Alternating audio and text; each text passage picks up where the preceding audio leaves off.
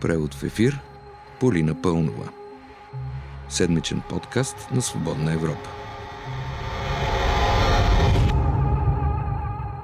За времето, в което не сме се чували, се случи какво ли не е. Парламентът се разпусна, Слави Трифонов даде интервю, Майя Манолова не е давала интервю от цели 24 часа, а Бойко Борисов слезе от джипката. Така де, освободи поста на министър-председател.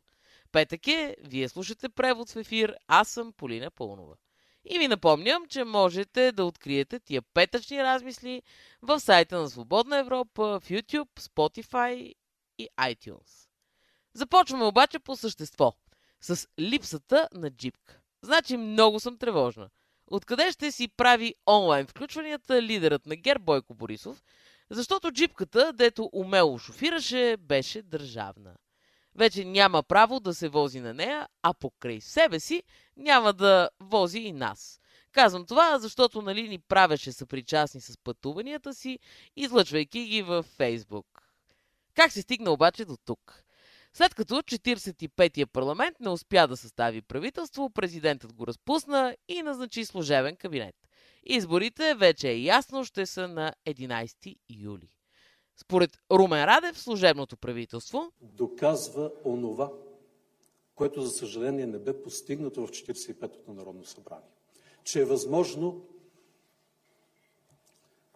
демократи от различни цветове да надмогнат овехтели разделения и червените линии помежду си и да се обединят около каузата за свободна и справедлива България. Всичко това добре, звучи модерно и съвременно. Въпросите обаче са два. Първият и по-важен е, че съставянето на кабинет още нищо не доказва.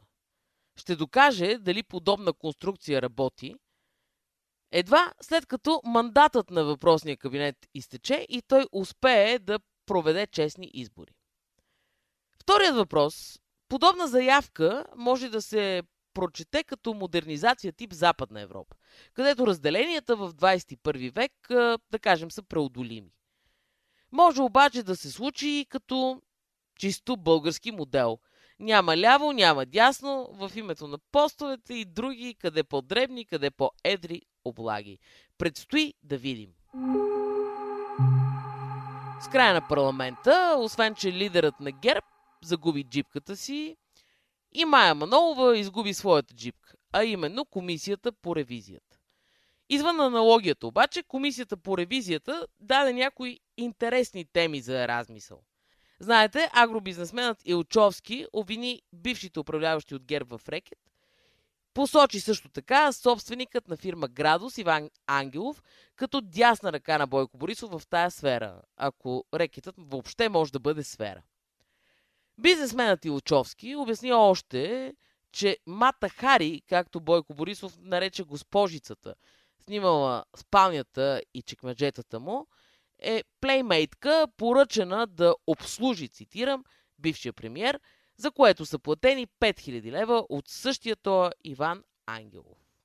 Иван Ангелов отрече това, но после отиде в комисията, стана скандал, цялата група на ГЕРБ се опита да попречи Неочовски да говори и на фона на това, че държавата 10 дни се тресе от тия скандали, на сбирка на ГЕРБ Борисов реши да представи случилото се в парламента като нещо, с което той няма нищо общо.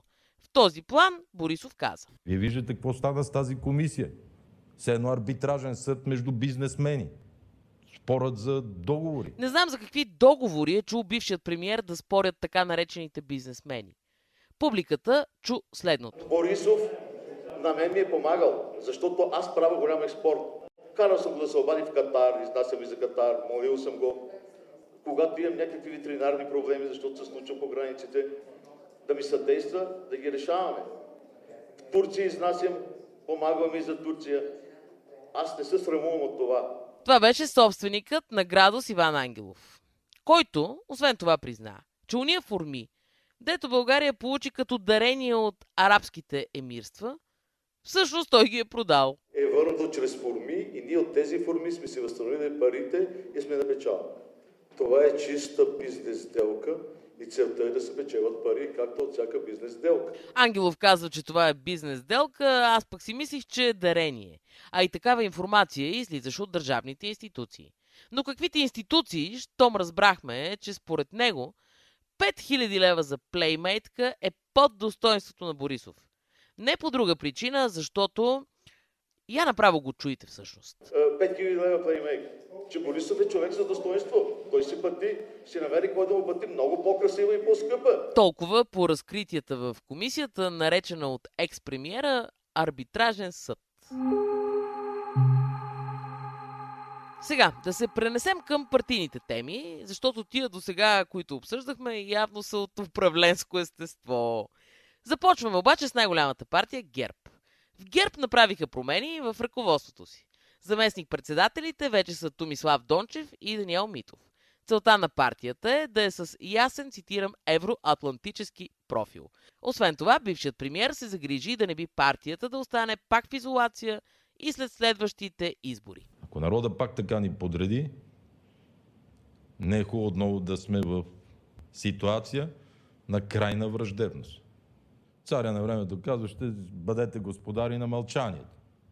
Ние нека бъдем господари на изразите. А сега нека чуем как звучи господството над изразите около две седмици по-рано. Просто от истерични жени, от такива злобни жени, а те всичките събраха там. И Таня, и Капон, и Майя, и, и, и Корнелия, и, и още има един-двама мъже като тях истерични. Така, обаче като стана дума за Корнелия Нинова, преди седмица от прес-центъра на БСП оповестиха, че, цитирам, Фалшива новина е, че партията е дала министри за служебното правителство на Румен Радев.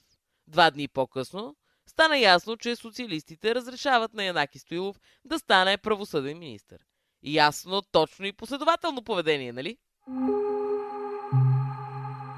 Иначе, след дълго мълчание, лидерът на Има такъв народ, Слави Трифонов, даде интервю за БНР. Към него има поредица от въпроси. Към лидера на Има такъв народ имам предвид. А именно, защо партията не участва в политическия разговор за страната? Какви евентуални партньори припознава сред другите партии? какво ще стане, ако и след следващите избори силите в парламента са разположени по сходен начин, като в 45-то Народно събрание. Какво ще се случи, ако има такъв народ от втора политическа сила стане първа? Интервюто на Слави Трифонов беше над 30 минути, а обясненията, които политическият лидер даде на водещия, звучаха така. В тази ситуация тия неща, които ми задаваш, ми казват, ако стане това, ти какво ще направиш? Ако стане, като стане, ще видим какво ще направим. Значи всичко ви стана ясно, нали? И още политически новини. След като не успяха да влязат в Народното събрание, националистическите партии решиха да търсят път за обединение. Забеляза се нов тренд сред ВМРО, които през цялата предходна кампания ни бранеха от джендъра, защитаваха християнското семейство и искаха забрана на гей прайда. Какво каза в четвъртък Красимир Каракачанов? Защото за нас не е важно дали ще има гей бракови и гей паради. Това може да си го позволят да мислят да се разправят с него други и се решили другите проблеми. Гледайте каква промяна в политическата позиция. Да не би сега господин Каракачанов да е решил, че вместо джендъра по-успешен враг на консервативна България ще да бъде някоя плеймейтка. Сега отиваме малко в съда и прокуратурата. Според главния прокурор Иван Гешев, законодателното предложение за закриване на специализираното правосъдие може да се сравни с участието на България във Втората световна война. Не вярвате? Ами нека го чуем. Това, което каза господин Панов, мисля. Политическа целесообразност. Факт. Това е политическа целесообразност. А, но не е законосъобразност, държа да кажа. И второто нещо, политическа целесообразност е и обявяването на символична война на Америка и Великобритания по времето на Втора световна война. Резултатът е, че София почти изчезва от картата на страната. Това също е политическа целесъобразност. Сега, принципно, специализираните съдилища бяха въведени с промяна в закона за съдебната власт. По същата логика, пак с промяна в закона за съдебната власт, те могат да бъдат разформировани.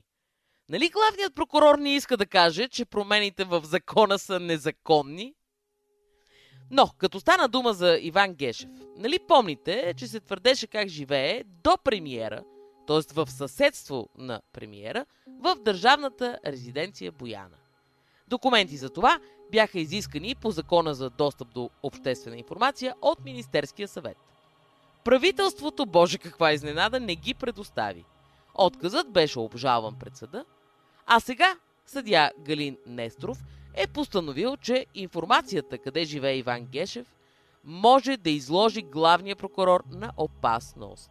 Съдя Несторов всъщност не за първи път се произнася по дела, попаднали в фокуса на общественото внимание.